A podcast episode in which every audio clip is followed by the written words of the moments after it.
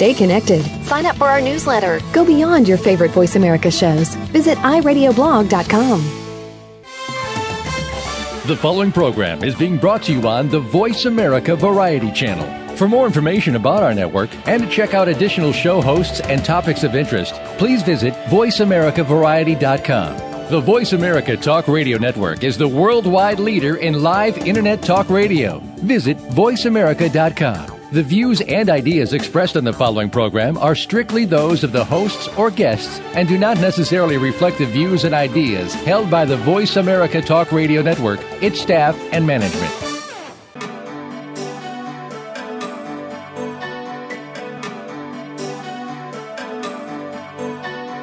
Welcome to Doctor Carol's Couch with your host, Doctor Carol Lieberman. All comments, views, and opinions are solely those of Doctor Lieberman, her guests, and callers. Now it's time to have a seat on Doctor Carol's Couch. Here's your host, Doctor Carol Lieberman.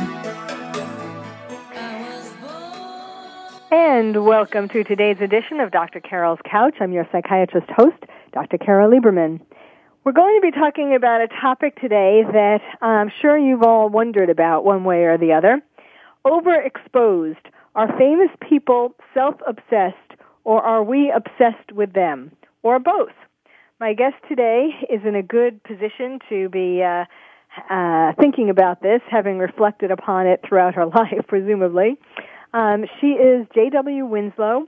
She is the daughter of the late Dick Winslow, who is a Hollywood actor, who was a Hollywood actor, and his many screen credits included roles in movies like The Shootist, Airport, and King Creole. So J W grew up um, having to deal with these issues of, of celebrity intrusion, media intrusion into celebrities' lives. So welcome to the show, J W. Well, thank you. Thank you for having me today. So let's um, talk about that. Where, what was that like? You know, take us back to being a little girl and what it was like growing up with your father um, being a famous actor.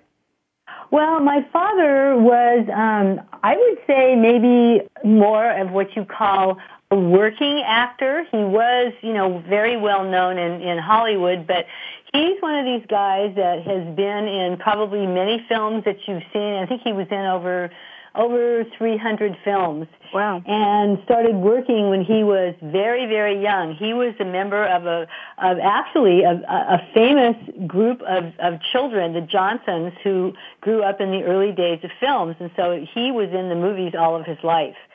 Um, so by the time I came around, um, you know, he, he had already been in probably one hundred fifty films. So, you know, he was, um, it, it was uh, normal day-to-day stuff for him. So, you know, when I was a little girl, my parents were, were both, they actually had a band before I was, was born.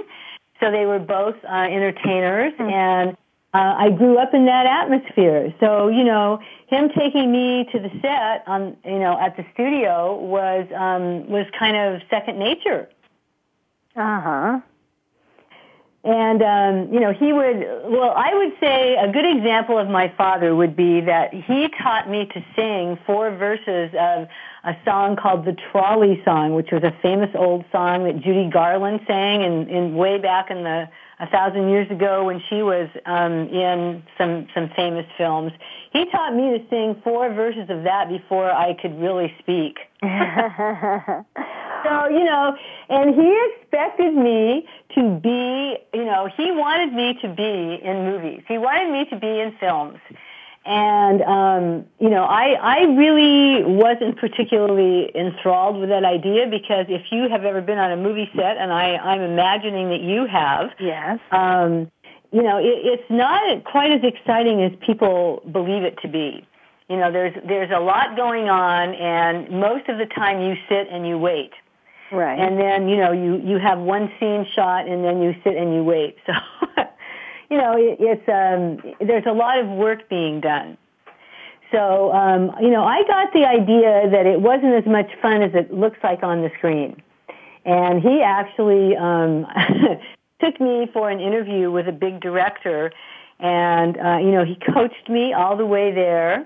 and he coached me in the car. I remember he had a convertible, and he coached me in the convertible, and he gave me, you know, an apple and all these things, and, and he told me what to say, and I was chattering away with him, and then as soon as we walked into this guy's office, I clammed up. I didn't, would not say a word. The guy asked me a question, and I would give him these little, very short, one-word answers. How old were you?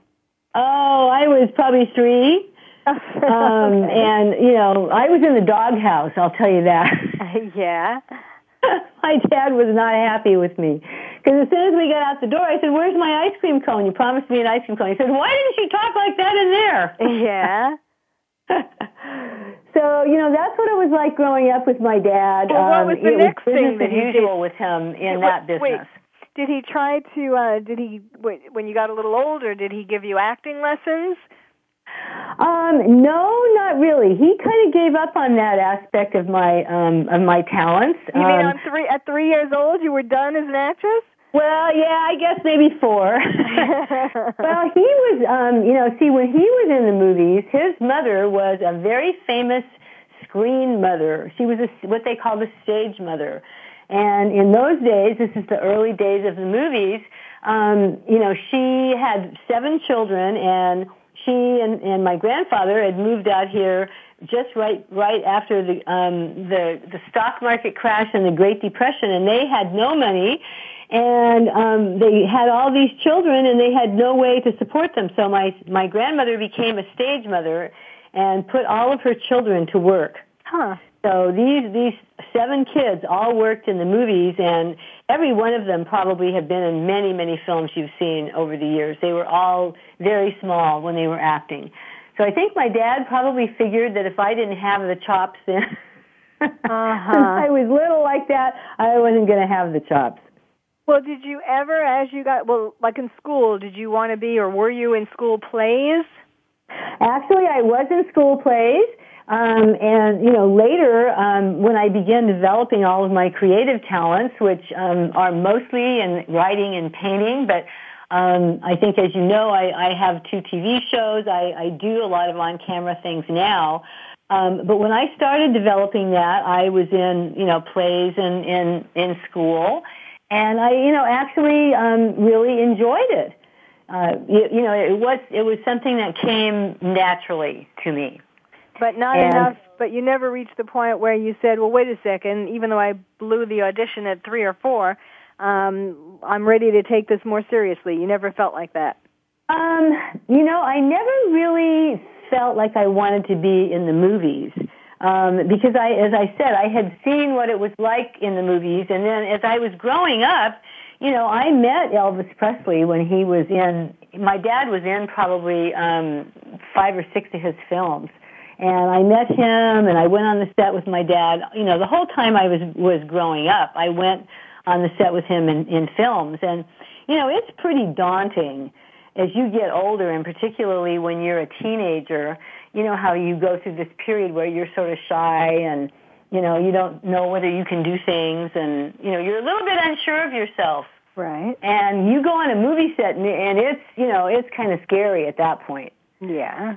So um, I, I decided that it was better to, to leave it to them um, for the film thing. But I did some commercials, and um, when I got a little older, and um, and I did some singing and some other things. But um, you know, I was around a lot of of my dad's um, co-stars and the people that he was with all of my life.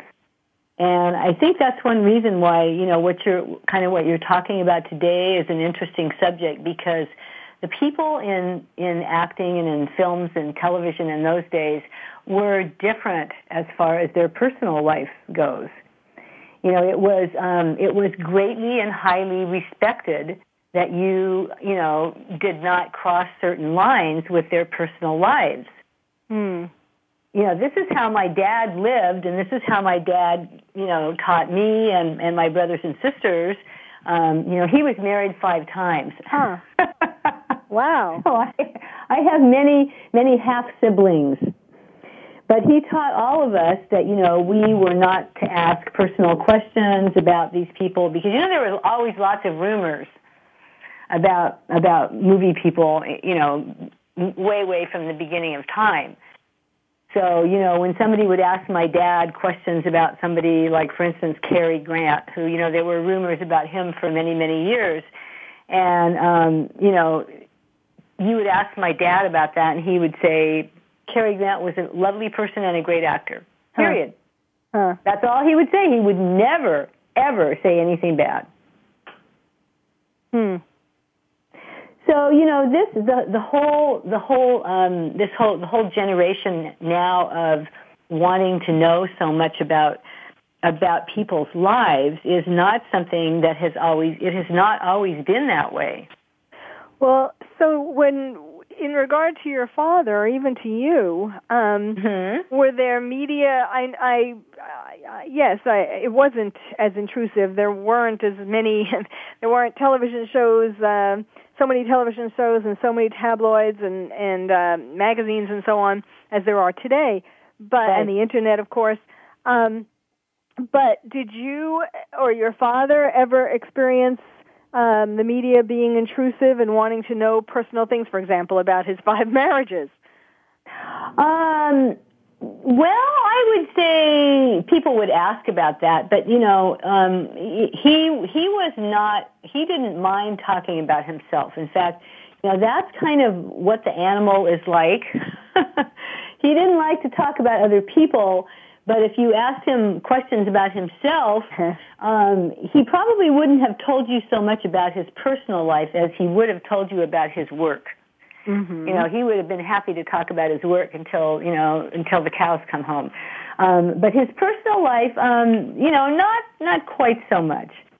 So, you know, all of that, I think, is, you know, I would say what in about the last ten or fifteen years it has really become, has kind of turned over and flip-flopped um, so that it's, people are more interested now a lot of times in, in the personal life of, of an entertainment figure than they are, you know, in what they're doing. Yes. And that's, you know, to me, that's kind of, um, th- that's kind of putting the cart before the horse, because if when you're, when you are um, a creative person, you want people to, to know you for your work. Yes. And, you know, your accomplishments and, you know, how, how much you have done to, um, to get out there with, with your painting or your writing or, or your acting or whatever it is that you do. And, you know, the personal life should should come second. Mm-hmm. Um, and, and many people say that today. Don't mm-hmm. you think so? Well, um, they say that, but, you know. Right, but it's not done. Well, we need to take a break now. My guest is J W. Winslow. Um, she is not only the daughter of a celebrity, um, but she is also in her own right an artist, writer, poet, Green publisher, and host of two T V shows uh, in California. So, and also the author of, um, in- included in her writing are um, three books, uh, Jasmine Dogs and Jade Beach, Volume two, and well, I guess that's Jas- Jasmine, it's a, it's a mu- I'm sorry, it's a Mystic Adventures in Big Sur Trilogy. We will talk more about that before the end of the show. But I just Good wanted stuff. you to know that she also is an artist in her own right. You're listening to Doctor Carol's Couch, and I'm your psychiatrist host, Doctor Carol Lieberman. Ask the experts. Call toll-free right now, one eight six six, four seven two, five seven eight seven. Hello? And ask our all-star team to answer your question. That's one eight six six, four seven two, five seven eight seven. Thank you for calling. voice america dot com. Are you having difficulty coping with these troubled times? Do you want help? Then contact Doctor Carol Lieberman today at w w w dot d r carol dot com. Doctor Carol is a certified psychiatrist who not only has won an Emmy, but is a regular on top television shows like Oprah Winfrey and Larry King. She's here to help you through books, C Ds, and helplines. Having trouble relaxing? Check out her relaxation C D. Has the fear of terrorism crippled your life? Call the terrorism hotline. And if you're having trouble with relationships, check out her book, Bad Boys. Doctor Carol wants to help you today, so contact her at w w w dot d r carol dot com or for immediate help at one nine hundred, eight six zero, C O P E. Get help making sense of these troubled times. w w w dot d r carol dot com. Tune in for an enlightening and thought-provoking program called The Child of Gulag. Our program is hosted by Doctor Yuri C. Feinberg, a political refugee and former citizen of the Soviet Union. Doctor Feinberg will add his unique perspective to issues that affect us today and will show how many of these issues are tied to the past, whether directly or indirectly. We'll also discuss future implications of these issues. The forum is open every Tuesday afternoon at five p.m. Eastern Time, two p.m. Pacific Time on the Voice America Variety Channel. Stimulating talk gets those synapses in the brain firing really fast. All the time. The number one internet talk station where your opinion counts. voice america dot com. Welcome back to Doctor Carol's Couch. If you have a question or comment for Doctor Carol, dial toll free at one eight six six, four seven two, five seven eight eight. Now back to the show. Here's Doctor Carol Lieberman. And welcome back to Doctor Carol's Couch. I'm your psychiatrist host, Doctor Carol Lieberman. We're talking today about being overexposed. Are famous people self-obsessed, or are we obsessed with them, or both? My guest is J W. Winslow. She is not only the daughter of a well-known uh, actor, Dick Winslow, whose screen credits included roles in The Shootist, Airport, and King Creole, but she's also an artist, uh, multi-talented artist herself. Now, um, you were talking before about your father being uh, married five times. Which wife was your mother? My mother was number one. Oh, huh. and um, and then he went. He went to. He actually, to be fair, was married to the same woman twice. Uh-huh. So he was. He used to say, "I was really only married four times, but you know, twice to the same woman." Uh-huh. So when he, he was uh, he was a, a, also a, a live entertainer and did many um, many tours of the country as a nightclub act. Huh. Um, and he he wrote special material and had uh, his second wife was his was his singing partner. He played the piano and many different instruments, and she was the singer. So um, anyway, he was married five times, and you know he um, he had had many.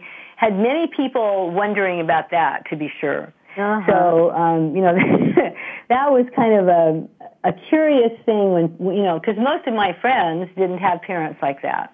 Yeah, I was going to say, that's a today we kind of expect that from celebrities, but back then it was a little more rare, right? Well, I, you know, I suppose so. And, you know, I really, um, I lived with my mother and my stepfather, um, in, in the time between, oh, I see four and maybe, um, you know, in high school. So my dad would always appear, um, wherever we were living. We lived in Laguna Beach and we lived, um, actually around the country for a while. And my dad would appear, um, he always had this, this big Cadillac convertible. That was his favorite car to drive, because he drove all over the country, and so he wanted a big, big, you know, healthy car. So he would arrive in town, and he would find me wherever I was. He would go to my mom's house, and he would find me, and she would tell him where I was. And I remember one time, he came and found me at the movie theater.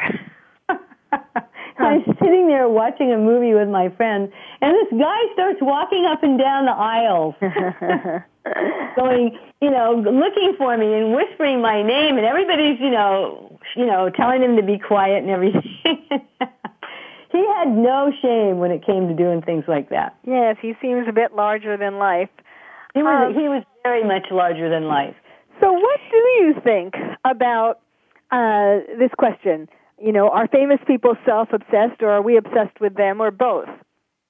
Well, you know, actually, I have given this some thought today because I, I looked at your, um, you know, your your uh, internet, um, you know, blast that's promoting this show, and that's I read what you what you said. Um, I believe that um, it, it's a little bit of both. Um, I think that you know, people, famous people, sometimes tend to be self-obsessed anyway. Um, and, and, you know, this is more your field than mine as far as, you know, dealing with the mind. But I think many, many famous people and many of the famous people I have met are self-obsessed because they, you know, sometimes they're very insecure and they have to prove to themselves and to the world that they're as good as everybody says they are. Uh, and you know, it's hard, it's hard to live up to, um, an ideal that many of your publicists and people like that you know, perceive you to be. So the press can say things about you, and then every time you go out the door, you have to be perfect.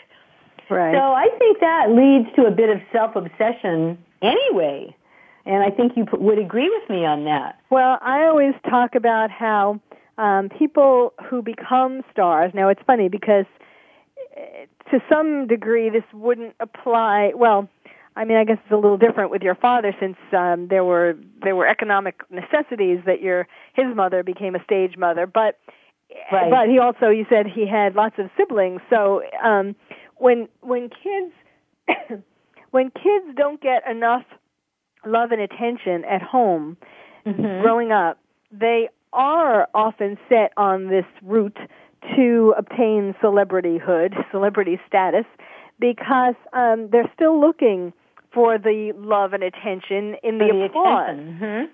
You know, getting Plus, people... you know, now I think that um, every everywhere you look, that's what you see. It, it, it is it is a society that is uh, obsessed with celebrity, period. So, you know, there are people now, there are kids that, you know, you'll read articles about kids that are five and six and seven years old, and they ask them what they want to be when they grow up, and they say, I want to be famous. Yes, yes. They don't say, I want to be a baseball player or a painter or an actor. They say, I want to be famous. Right. So I don't think they realize, they want. They think they want to be famous because they think seeing themselves on T V or the radio or hearing themselves on the radio or seeing themselves in a film is the end of the world, and, you know, it's going to make them a fabulous person. And unfortunately, that's not the case. Um, the fabulous person has to develop all by himself or herself. And I think that sometimes when you when you get everything too fast or you get everything too easily, um, I don't think you, you end up learning the lessons that you need to learn. Yes, absolutely.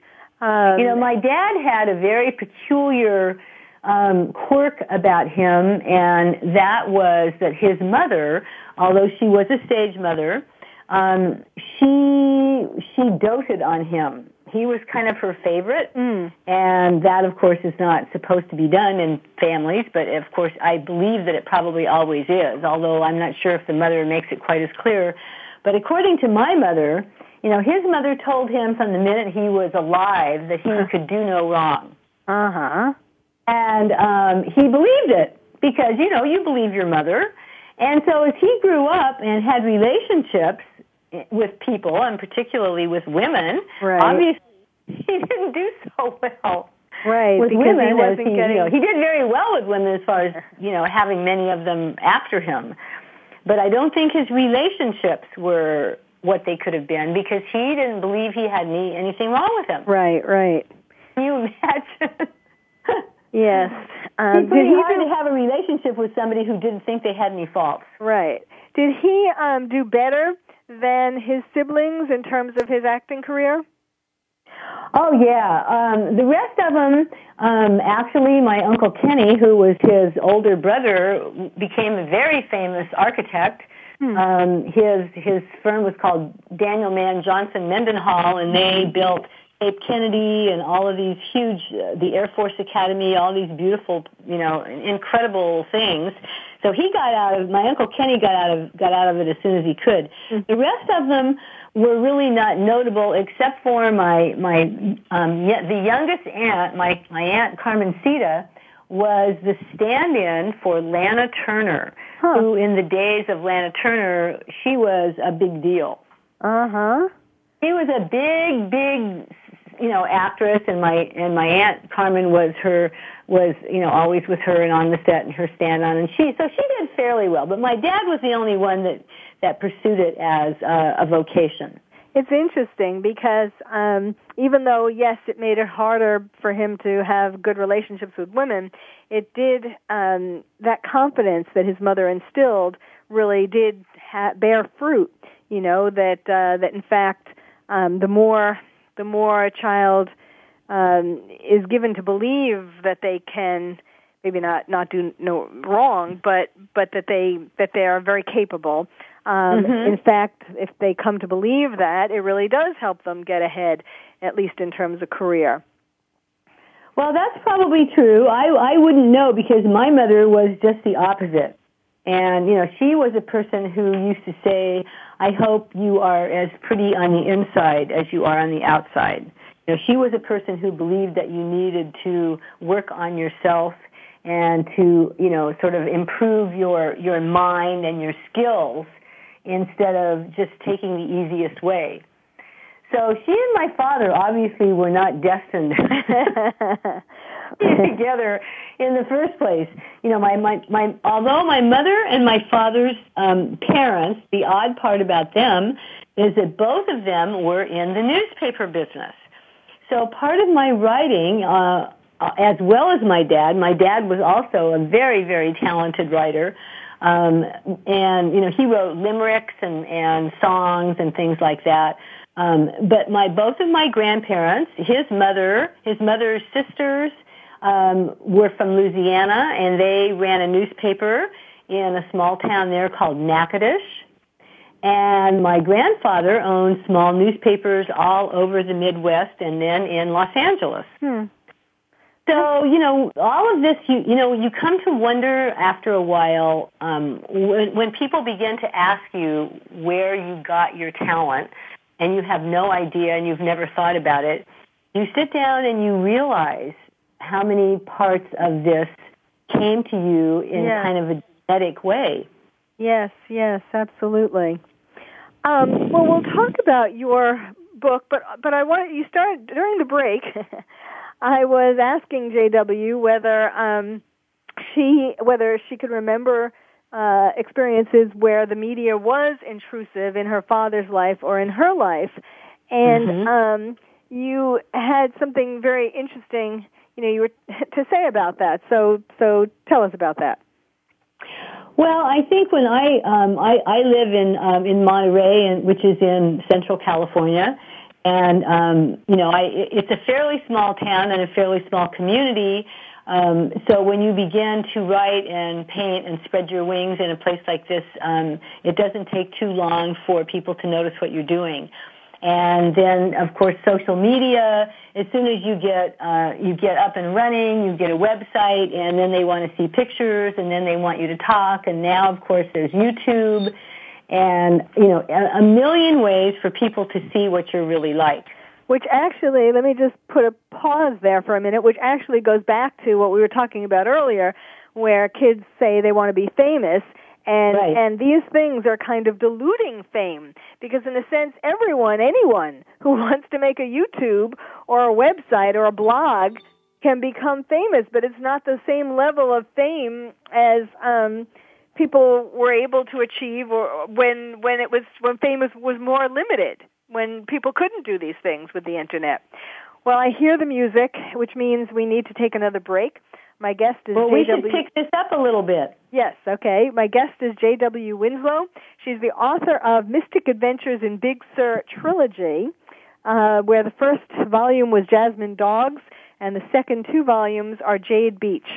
So stay tuned. You're listening to Doctor Carol's Couch, and I'm your psychiatrist host, Doctor Carol Lieberman.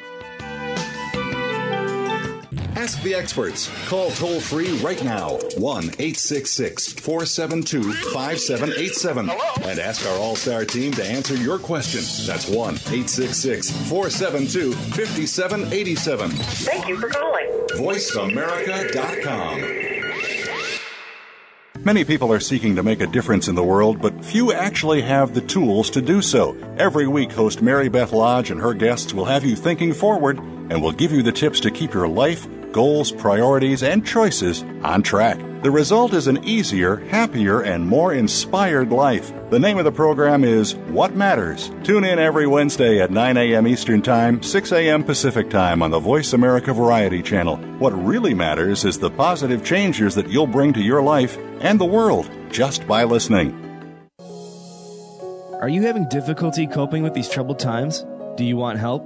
Then contact Doctor Carol Lieberman today at w w w dot d r carol dot com. Doctor Carol is a certified psychiatrist who not only has won an Emmy, but is a regular on top television shows like Oprah Winfrey and Larry King. She's here to help you through books, C Ds, and helplines. Having trouble relaxing? Check out her relaxation C D. Has the fear of terrorism crippled your life? Call the terrorism hotline. And if you're having trouble with relationships, check out her book, Bad Boys. Doctor Carol wants to help you today, so contact her at w w w dot dr carol dot com or for immediate help at one nine hundred eight six zero COPE. Get help making sense of these troubled times. w w w dot dr carol dot com. Streaming live, the leader in Internet talk radio, voice america dot com. Welcome back to Doctor Carol's Couch. If you have a question or comment for Doctor Carol, dial toll-free at one eight six six four seven two five seven eight eight. Now back to the show. Here's Doctor Carol Lieberman.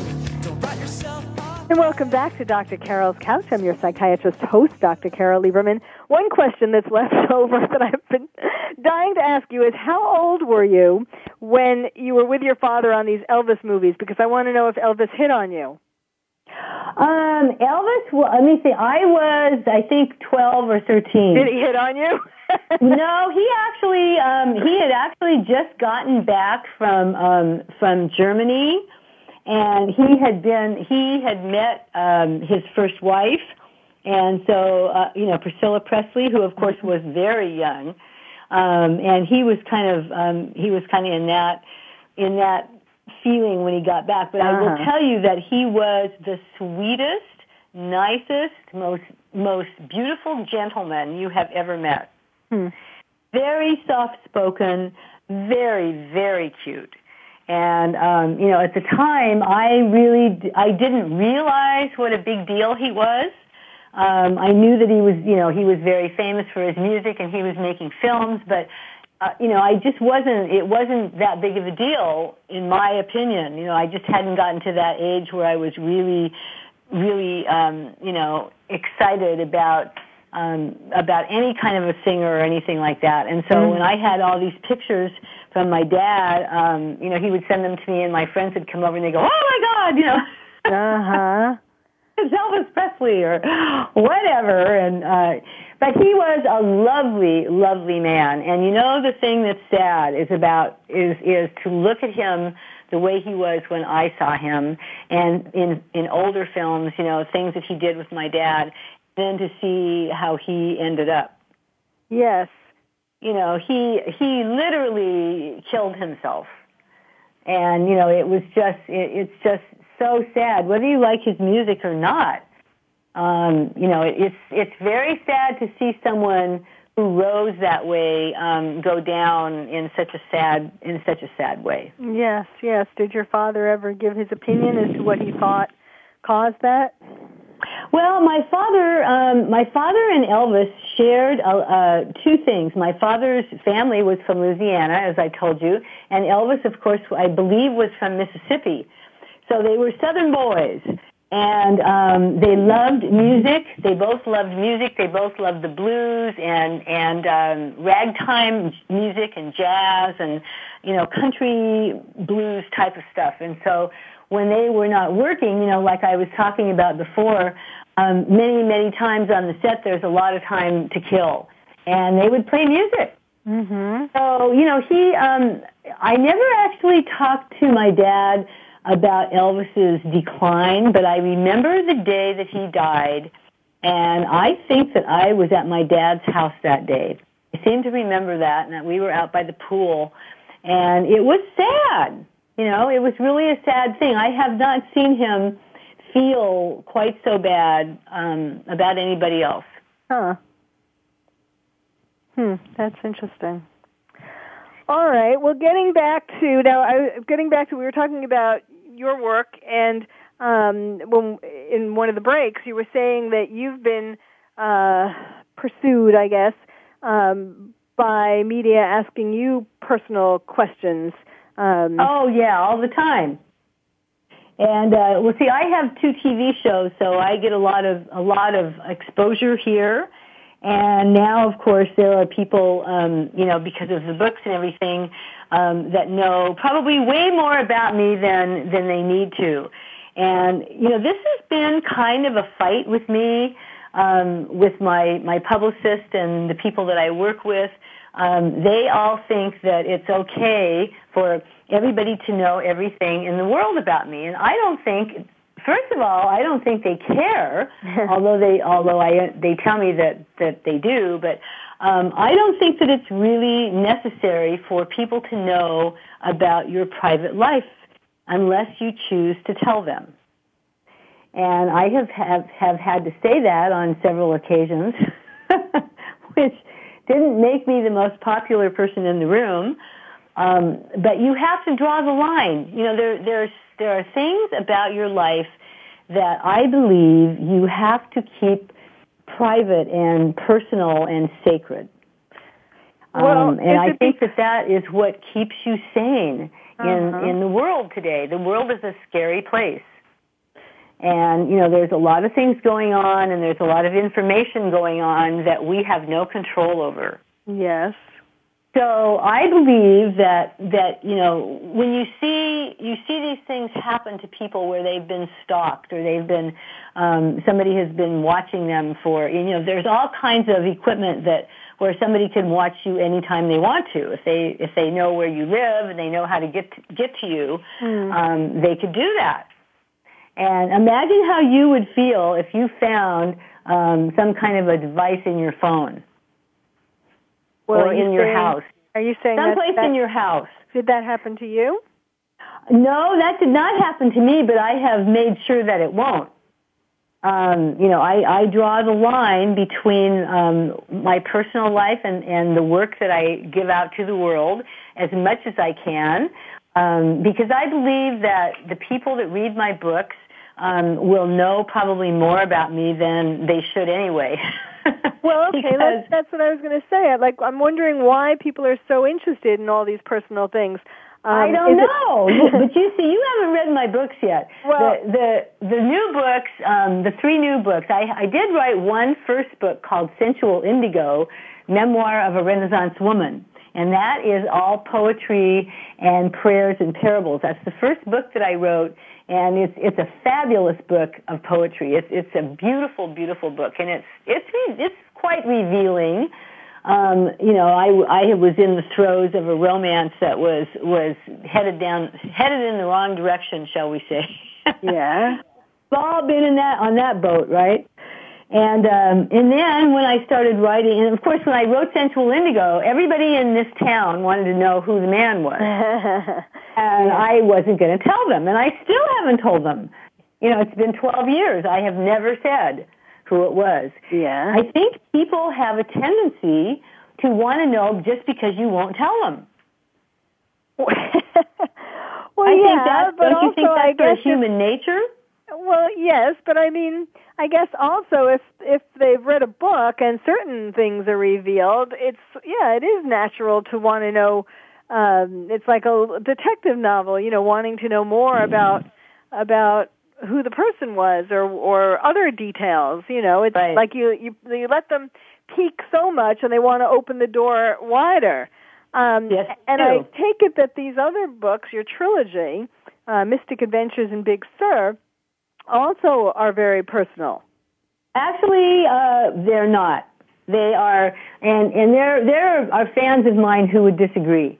But, but the story is about a woman named Diana Falconer. She is a screenwriter. She lives in Big Sur. She sells her, she sells her, her first book to the movies and becomes involved in Hollywood. So, um, you know, there's, there are a few strings that are similar, but, you know, I think every writer in the world writes what they know. Yes, right. Oh, you know, this is, um, you know, this is, is based on some things that I've seen and things that I've done, but Diana is, is a, is a, a different, a, a different animal than I am in many respects. Um, I should be as fabulous as she is. Now, people always say that, and I go, are you kidding me? I wish, you know. She has all these amazing men, you know, that love her and that are after her. But one of the things that's interesting about her, and this is why this subject about the celebrity thing is interesting, is because she lives in Big Sur, on, you know, on a cliff in this little cottage kind of all by herself, and then she becomes involved with this fabulous movie star in the first book. And, you know, she really doesn't want to have anything to do with him because he's, you know, he's kind of, he's a little sleazy. And he's got all these women running in and out of his trailer and stuff. And she just doesn't want, she doesn't want a man like that. So she just sort of blows him off.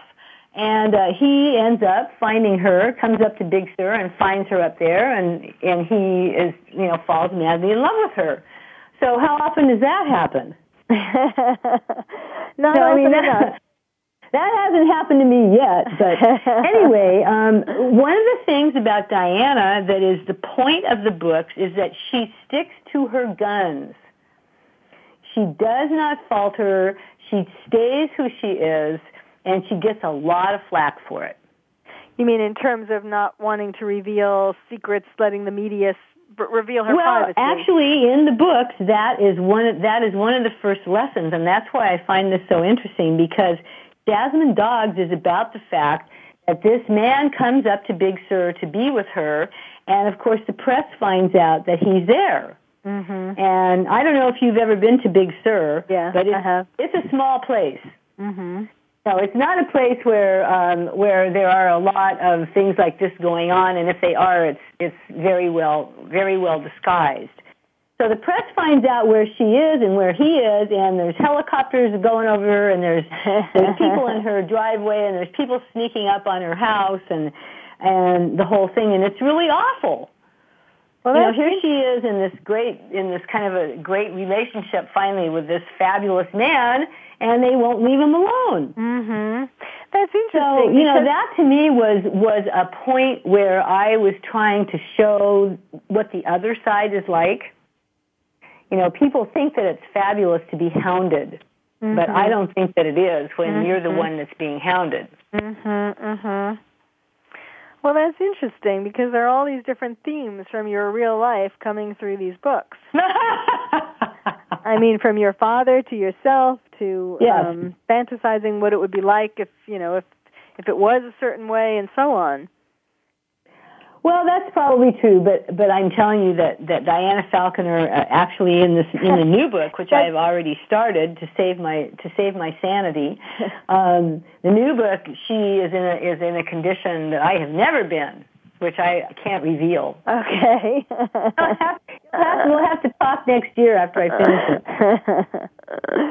But, I mean, there are, you know, I think probably the most important parts of, of my my theories about life are some of the things that I do talk about as far as being your own person mm-hmm. and, you know, a- allowing yourself to have that, that right. I think that we all need to protect ourselves and to be circumspect about what we tell the world about ourselves. Ah, and there's the music, um, right, right at a good point. Well, all right, we need to take another break. My guest is J W. Winslow. Um, we've been talking about her various uh, talents as an artist, writer, poet, green publisher, host, uh, T V host, and uh, and her trilogy. And various books, which, of course, have, uh, I'm sure, intrigued, sound very intriguing. So we need we'll to take have a break. We'll send you some. Yes, we, you, we need to take a break, and we'll be right back. You're listening to Doctor Carol's Couch, and I'm your psychiatrist host, Doctor Carol Lieberman. Talk, talk, talk. That's all we do is talk. Yeah! If you'd like to talk, call us toll-free right now at one eight six six four seven two five seven eight seven. one eight six six four seven two five seven eight seven. That's it. That's it. voice america dot com. Are you having difficulty coping with these troubled times? Do you want help? Then contact Doctor Carol Lieberman today at w w w dot d r carol dot com. Doctor Carol is a certified psychiatrist who not only has won an Emmy, but is a regular on top television shows like Oprah Winfrey and Larry King. She's here to help you through books, C Ds, and helplines. Having trouble relaxing? Check out her relaxation C D. Has the fear of terrorism crippled your life? Call the terrorism hotline. And if you're having trouble with relationships, check out her book, Bad Boys. Doctor Carol wants to help you today, so contact her at w w w dot d r carol dot com or for immediate help at one nine hundred eight six zero COPE. Get help making sense of these troubled times. w w w dot d r carol dot com. American Heroes Network is a program for and about our American veteran heroes and their families. Join Gary Ray and his co-host as they show what is being done to help our veterans and showcase the companies and organizations that are helping our veterans and their families rebuild their lives. Listen for American Heroes Network, live and powered by the Voice America Variety Channel, every Tuesday at eleven a.m. Eastern Time, eight a.m. Pacific Time. The Internet's number one talk station. Number one talk station. voice america dot com. Welcome back to Doctor Carol's Couch. If you have a question or comment for Doctor Carol, dial toll free at one eight six six, four seven two, five seven eight eight. Now back to the show. Here's Doctor Carol Lieberman. And welcome back to Doctor Carol's Couch. I'm your psychiatrist host, Doctor Carol Lieberman, talking with you today about overexposed. Are famous people self-obsessed, or are we obsessed with them, or both? And yes, I think the answer is both. My guest is J W. Winslow. And of course, you know, J W, you don't know this, um, but and none of my guests know this until they're on the show, that, um, you know, it's called Doctor Carol's Couch, and so I put my guests on the couch, and I, I kind of feel bad because the whole point is that you're making, or not the whole point, but one of the points that you're making is um, how intrusive the media can be until un, into one's personal life. And um, of course, you know, you, you you've been talking about things that are, that beg the question to uh, to ask about things like I was talking about Elvis, and you know, did he hit on you and all that, and then and then you were talking about sen- the book that you wrote, the first book that you wrote, Sensual Indigo, mm-hmm. and that sort of causing people to be really curious about your life, and and um, so I was asking J W during the break um, about about Sensual Indigo. And because it seemed like what you were starting to say was about, I was I was asking whether it was very, well, obviously, sensual indigo. It kind of speaks to it being very sensual, and whether it kind of, um, whether it, it caused you to have stalkers, or caused you to have um, people who were, you know, who were particularly interested in you, seeing you as a sensual woman. Well, I think you you actually don't realize when something like that comes out. It takes a while. It's not like in the movies where you write a book and the next day everybody's howling and following you around, you know. Right. The book business doesn't work like that. Right. Um, I wish that it did, and, and I wish that I'm glad that it doesn't, but because it takes a while for them to catch up. Um, when they ca- when they do catch up though, and they do read the book. Um, you know, people will come to your books, your book signing, and they'll buy the book, and then they might not pick it up for six months. Yes. Um, when they do pick it up, though, and they read it, they just can't wait to ask you all these things, and um, you you are then um, bombarded with all these questions. So the only person that ever really asks me anything right away is is my proofreader. Um, and you know, she of course knows knows me very well because she does she does other things for me. She's my designer and does some other things, and, and a video person. Um, but the rest of them, you know, at, by by now, with all of the books that I've written and all of the places that are in the books, they don't even know where to start with the questions. Well, because you live in Big Sur. I do. Well, actually, I live in Pe- at Pebble Beach, um, well, which is enough. in. Is actually in Monterey. Um, Big Sur is twenty-six miles south of here. Okay, it's close enough. It's very much close enough, and people say to me, you know, why haven't you moved down there? Well, if you read my books, you will, will see that Big Sur is a very, very, very rough area. It's the most beautiful place in the world, but it, you, you have to be kind of a pioneer to live there. Um, you know, it does have beautiful um, scenery and all kinds of things to do, and they have got all the modern, um, you know, you have D S L or, or you have cable and all these other things, and but you still have huge wildfires and um, blackouts from the power being off, and right now, actually, half of the cliff fell off about a year ago, mm. and um, we have only one lane going down there. Mm.